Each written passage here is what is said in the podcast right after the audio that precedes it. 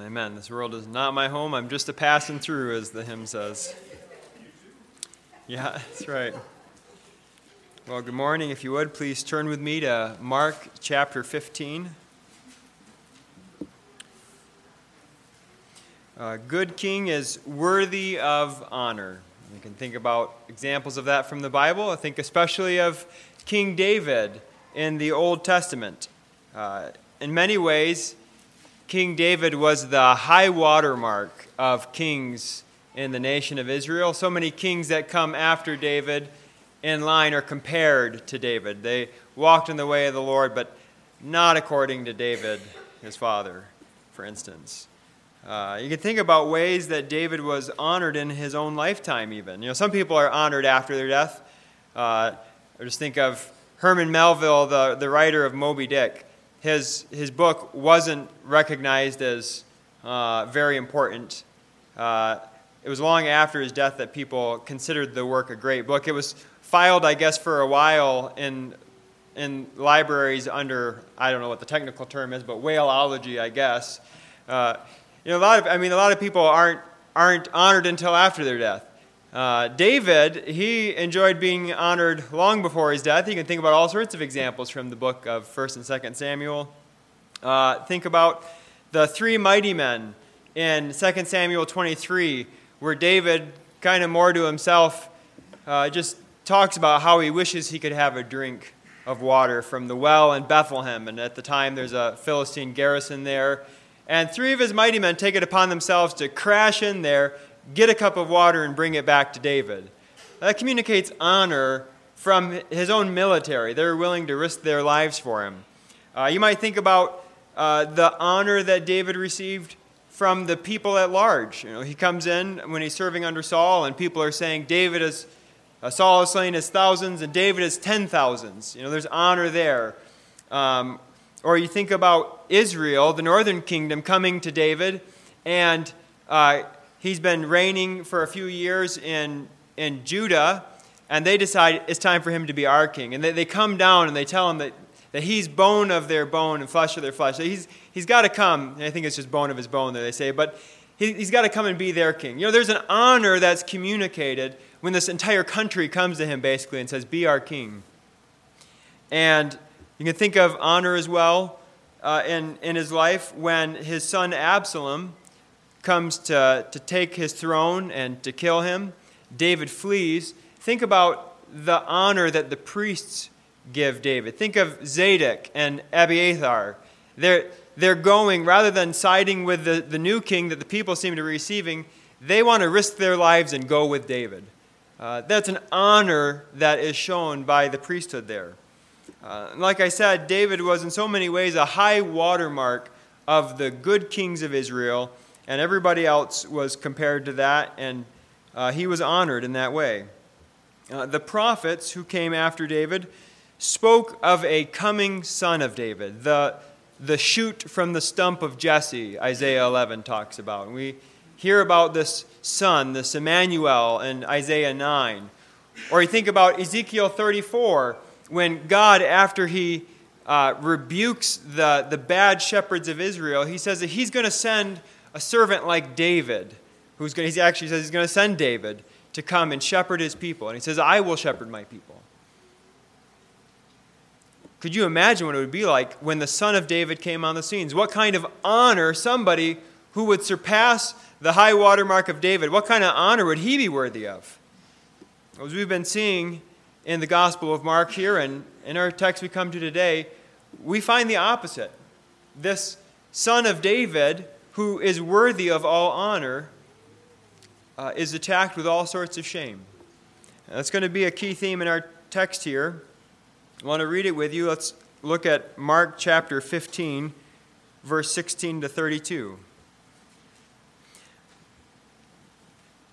Jim mentioned Pilate. Jesus was just tried before Pilate. Uh, and we pick up in verse sixteen where he's now been given over to the soldiers. And the soldiers led him away inside the palace, that is, the governor's headquarters. And they called together the whole battalion, and they clothed him in a purple cloak, and twisting together a crown of thorns, they put it on him. And they began to salute him, "Hail, King of the Jews!" And they were striking his head with a reed and spitting on him and kneeling down in homage to him. And when they had mocked him, they stripped him of the purple cloak and put his own clothes on him, and they led him out to crucify him. And they compelled a passerby, Simon of Cyrene, who was coming in from the country, the father of Alexander and Rufus, to carry his cross. And they brought him to the place called Golgotha, which means place of a skull. They offered him wine mixed with myrrh, but he did not take it. And they crucified him and divided his garments among them, casting lots for them, to decide what each should take. And it was the third hour when they crucified him. The inscription of the charge against him read, "The King of the Jews." And with him they crucified two robbers, one on his right and one on his left. And those who passed by derided him, wagging their heads and saying, "Aha! You would, uh, you who would destroy the temple and rebuild it in three days, save yourself and come down from the cross." And also the chief priests with the scribes mocked him to one another, saying, "He saved others, he cannot save himself. Let the Christ, the King of Israel, come down now from the cross that we may see and believe." Those who were crucified with him also reviled him. Let's pray.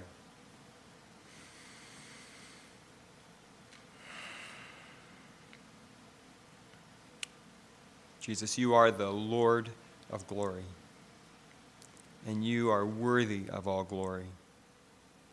Thank you for receiving upon yourself the shame and the suffering that you did here, as we just read about. I pray that you would help me. I pray that you would help us as we engage your word. Please reveal more of yourself. Give us a greater delight in you. In your name we pray. Amen. In our text, we see that the king is shamed, and yet he is worthy of all glory. And we're going to consider that point in this text through two lenses. Uh, we're going to consider this through the, the lens of suffering and shame. So we look at this text, we see that all over. Consider it through the lens of suffering and shame. Then we're going to consider that through the lens of service and honor. We'll be looking at the same text for those points. Uh, this is pretty common knowledge here, but I'll say it again. Uh, the physical suffering of crucifixion was immense. Uh, we've already seen that Jesus was scourged beforehand. That was just about the worst kind of whipping you could experience. Uh, in scourging, generally there would be two people, and I won't go into all the details here. There would generally be two guys with whips so they could Inter, uh, interlap the lashes. Basically, there'd be a constant beating. Uh, the, the whip for this was generally about this long. It was a shorter whip. Would have about three or four or five different leather straps on it. Would be weighted on the end with a hook on the end, and then pieces of bone uh, and metal embedded up and down the leather. Uh, the beating that people would receive from that would be so severe. Like I mentioned last week, some people didn't survive. Uh, and I will spare you the details, but you can imagine that it was gruesome. Uh, it it left people in a pretty sorry state. Uh, he experiences this, takes this on, uh, and one of the realities we see here, we're, through this text, we're going to see that the suffering and shame are just interwoven through this, because as bad as the physical suffering is, it's all public.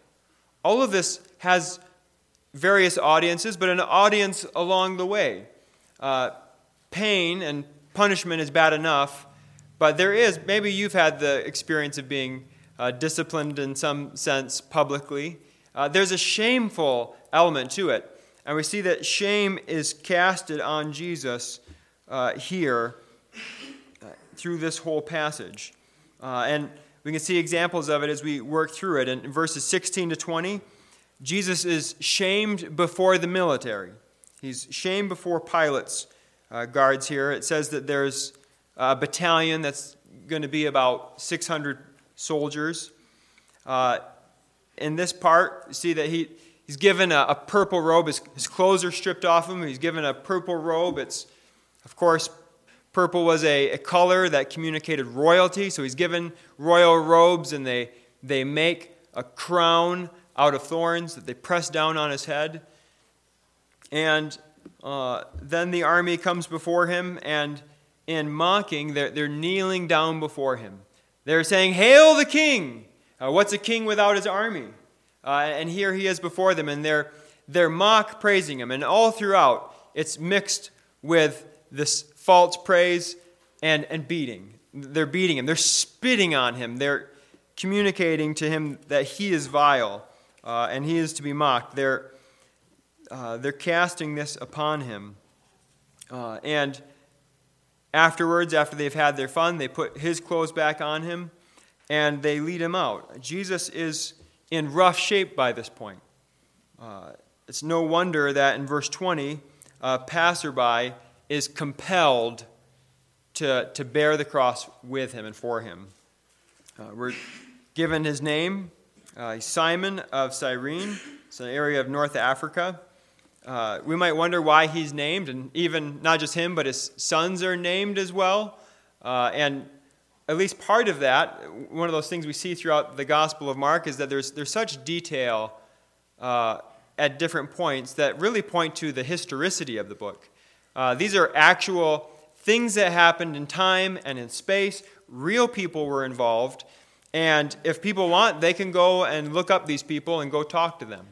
Uh, another reason is it's very possible that these uh, people, uh, Simon, Alexander, Rufus, uh, they may very well have actually come to follow Christ, and they would have been known to the Christian community. Uh, so perhaps these kinds of details are given for those reasons. Uh, but we see Jesus uh, in need here. He's helped along by Simon. And uh, in our text, we see that Jesus is led to Golgotha. Uh, it's an Aramaic word, and it, it means the place of the skull. Uh, I didn't know this, but uh, our word Calvary comes from the Latin. Uh, the the Latin word for skull is, is calva or calvaria.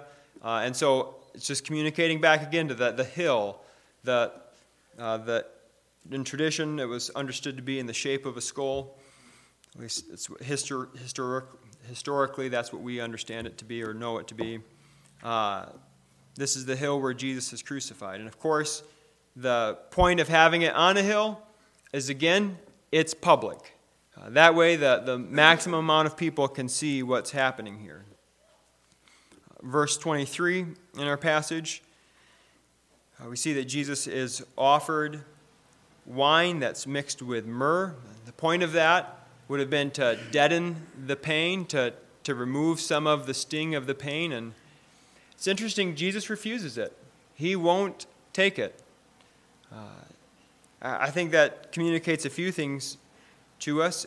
I think, he, first of all, he refuses to be numbed to what's going on. Second of all, that also communicates that he's in control. It's one of the striking things we three, see through the gospel accounts here.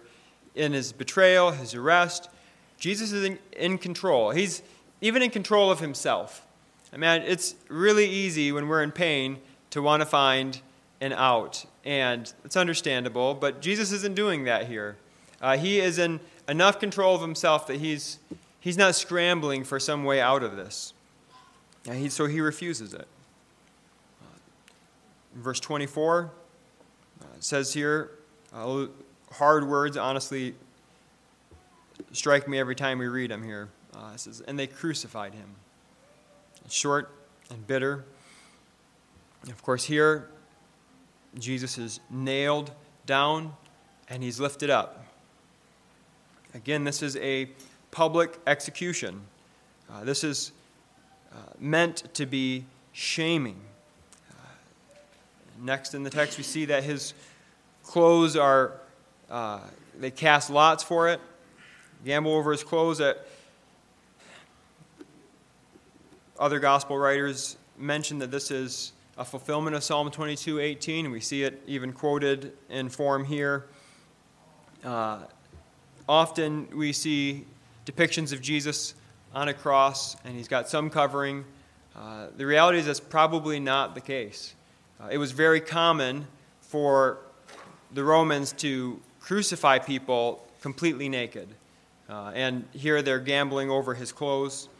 Uh, and again, that's just another layer of the shame that this is all supposed to be a part of. The Romans wanted to make a public spectacle of those they execute to deter uh, people from doing the same. Uh, and uh, the the shame that we see here and the suffering, it doesn't stop there. And we, uh, the text tells us that a title, the title over top of his head, is that he's the King of the Jews. That's the charge that he is supposedly guilty of. And again, this is uh, this is meant to communicate, probably from the Roman side, that this is what we do to people who claim to be king. Uh, and it, again, it's to be a deterrent. Uh, but that's not it. Uh, the crowds, we see shame from them. Verse twenty-nine and thirty, it says, "And those who passed by derided him, wagging their heads and saying, 'Aha, you who would destroy the temple and rebuild it in three days, save yourself and come down from the cross.'" Uh, here they're, they're challenging him. It seems that he's boasted such great things that he's going to tear down the temple and rebuild it in three days. Well, why don't you start by coming down from the cross? Uh, they're mocking him there. Uh, chief priests, uh, we've been following them along through the gospel accounts. Uh, all the way back in chapter three, the leadership of Israel has wanted Jesus dead. They've been plotting and planning. They've been arguing with, with him in public. They've been making plans. Now, finally, uh, they're they're getting their way. It's they're having their day of victory, and, and they can't keep it to themselves. They they join in the mocking as well. Uh, they mock him, saying that he saved others. He can't save himself. Uh, they go on, "Let the Christ, the King of Israel, come down now from the cross that we may see and believe." They're even mocking him in his call to believe in him. Uh, in some ways, it's almost like the temptation of the serpent in the wilderness who told Jesus, "If you really are the Son of God, turn these this bread, this, these stones into bread. Uh, prove yourself." Uh, and here they're mocking him and doing something similar.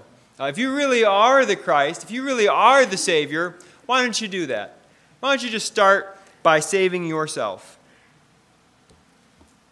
If that's not bad enough, even the criminals who are crucified alongside Jesus are joining in the mocking.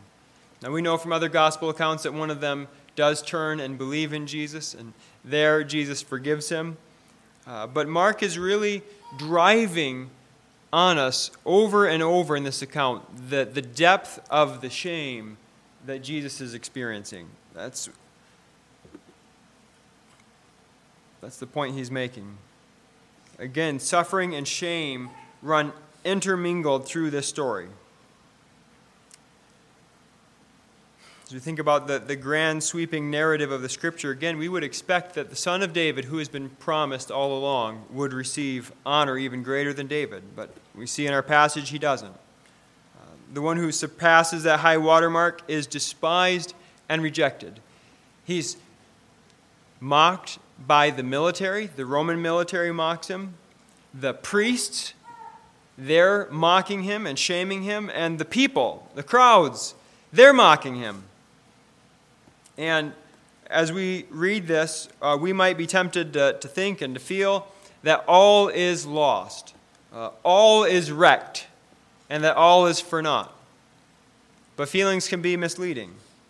As we look at the story, maybe if you, if you take it in a sense and turn it ninety degrees, uh, we can see that there are incredibly wondrous things going on here. There's uh, irony that is delightful, even in a, a story so horrid. I do want to turn now and consider service and honor here. Uh, this is not merely suffering and shame. As we know from the, the broader testimony of Scriptures, that this is also service. Do you remember back in John chapter thirteen? Uh, Jesus is in the upper room with his disciples. And they're all sitting around, and apparently nobody wanted to wash each other's feet. It wasn't something that anybody was about to stoop down and do, except for Jesus. He gets up from the meal, takes off his outer garment, and he puts a towel around his waist. He stoops down and begins to wash their feet. It's a job that nobody wanted to do, but Jesus did it. So we think about the problem of our sin and the desperate place that puts us in. Uh, we see in Christ the willingness to stoop down to do what none of us would want to do. None of us would want to take this upon ourselves. And to be honest, none of us could. None of us could atone for our own sins or, or make our own way back to God. Christ, uh, he laid aside his glory and he came down to take up this job that nobody else would want to do. It's no wonder that Paul, when he's encouraging the church at Philippi to be humble, to serve one another, to think of each other as more highly than themselves, he goes to this reality. I want to read that passage. You can turn there if you'd like.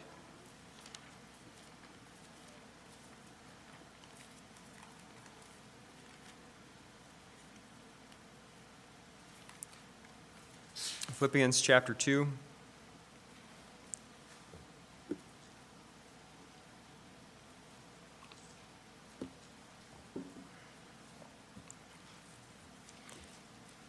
Paul says to the Philippians there, so if there is any comfort in Christ, any com- encouragement in Christ, any comfort from love, any participation in the Spirit, any affection and sympathy, complete my joy by being of the same mind, having the same love, being in full accord and of one mind.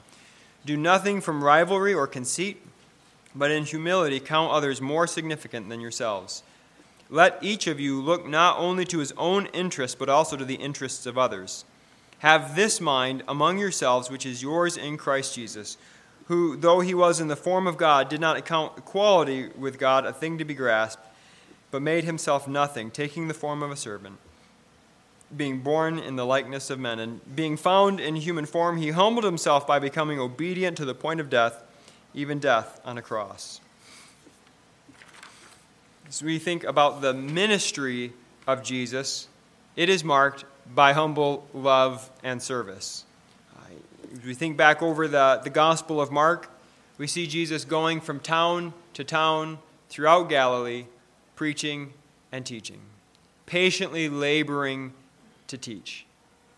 He's preaching, inviting people into the kingdom of God. Uh, town by town, he's going around spending himself to heal people, to lift people's physical afflictions. He's pouring himself out constantly so that he hardly has any time for himself, uh, loving and serving and healing people. Then he's coming face-to-face in confrontations with demons. And he's casting demons out of people. Uh, think about what kind of a process it must have been for Jesus for three years to live with his disciples uh, who weren't perfect, who didn't always understand him, who sometimes feel like hardly ever got it right, and he's patiently discipling them and teaching them and encouraging them over and over and over again. Think of all the ways just in a given day Jesus must have humbled himself to love those who were around him. His life was full of that. And as we've been reading in Mark here, his death is marked by that as well. Uh, his he lays down his life as an act of service and love to us. And the mysterious and amazing truth is that it's in this very shame and suffering that he endures that he's glorified. The suffering that he subjects himself to is the means to glorification.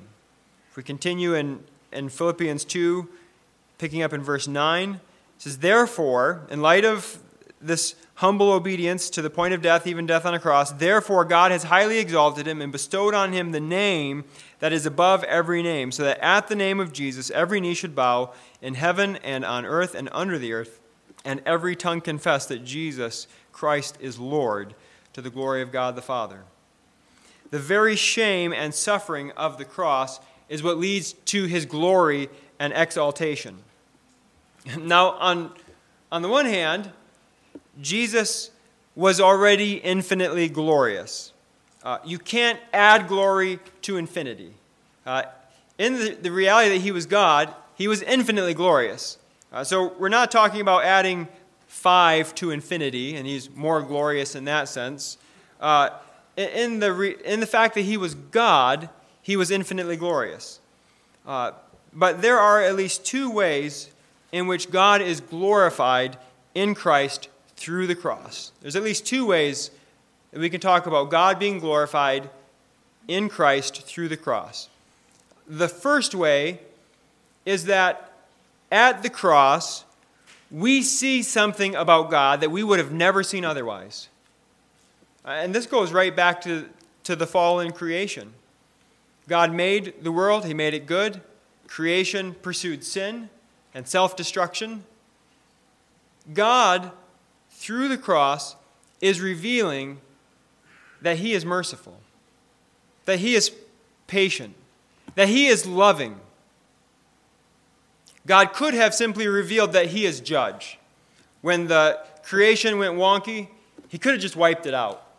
He didn't have to spare even Noah and his family. He could have taken it all out. At the cross, God reveals his mercy. You know, before God created, God was just as glorious before he created as after. Uh, he didn't grow in glory in that sense. You know, God never had to be patient with himself within the Trinity. The Son never sinned against the Father.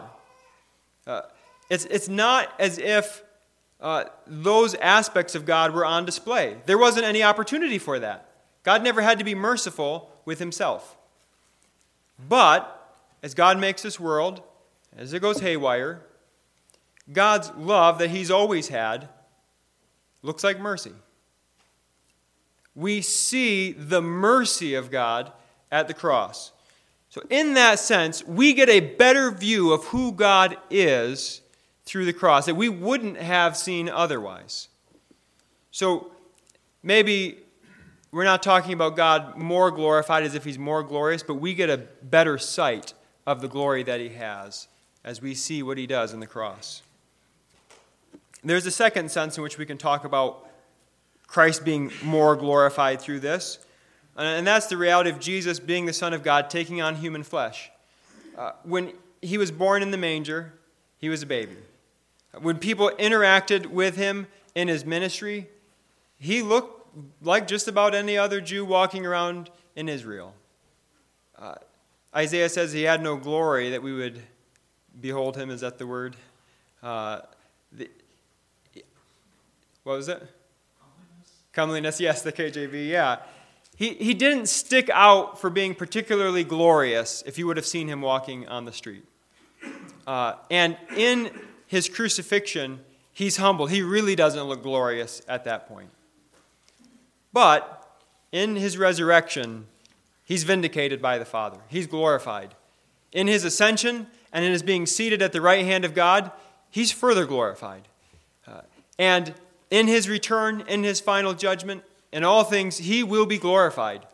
So Christ, as he's taken on humanity, he does grow in glory. He one day will be glorified by everybody. Even those who have rejected him will be forced to confess that he is Lord. On bended knee, even in the rebellion. That's not the time to confess Jesus as Lord.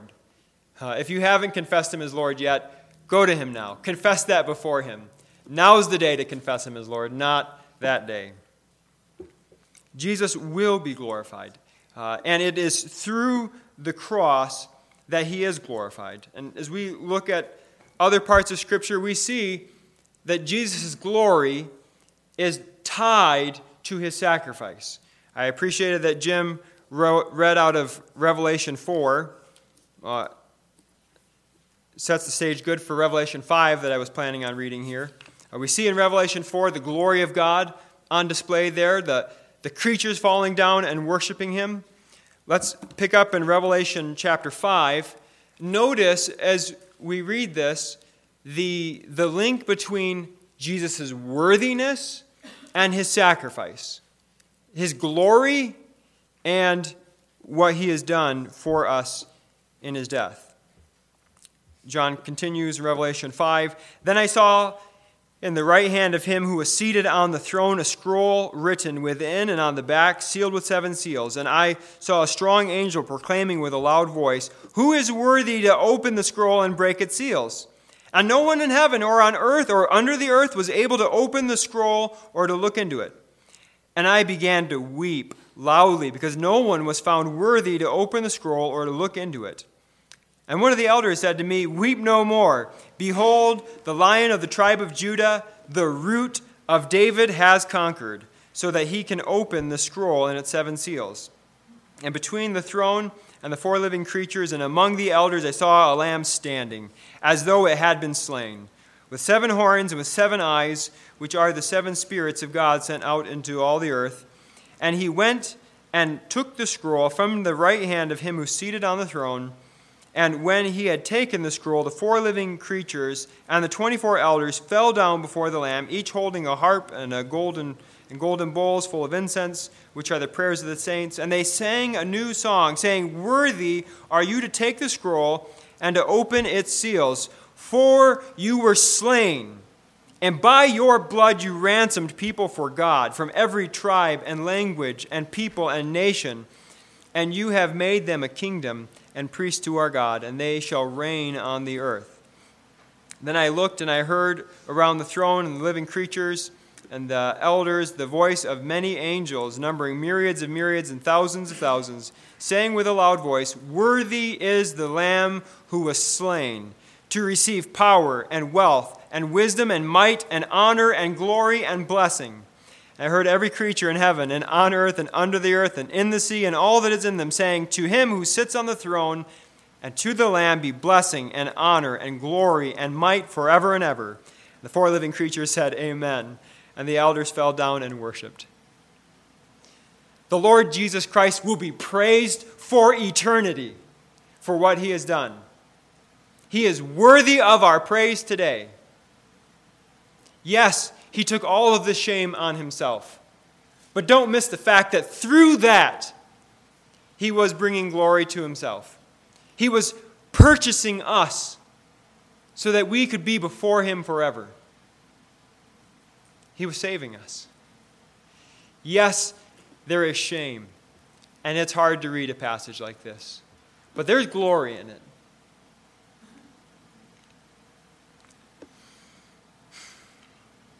Today is the day for us to worship this King. The world around us may continue to cast shame on him, to despise him. Don't be ashamed of him. We can endure shame in this world and in this life. Glory awaits us. We will be praising him forever. I do want to invite now the men to prepare for communion and Elsa to come and play. Uh, let's let's go to prayer together.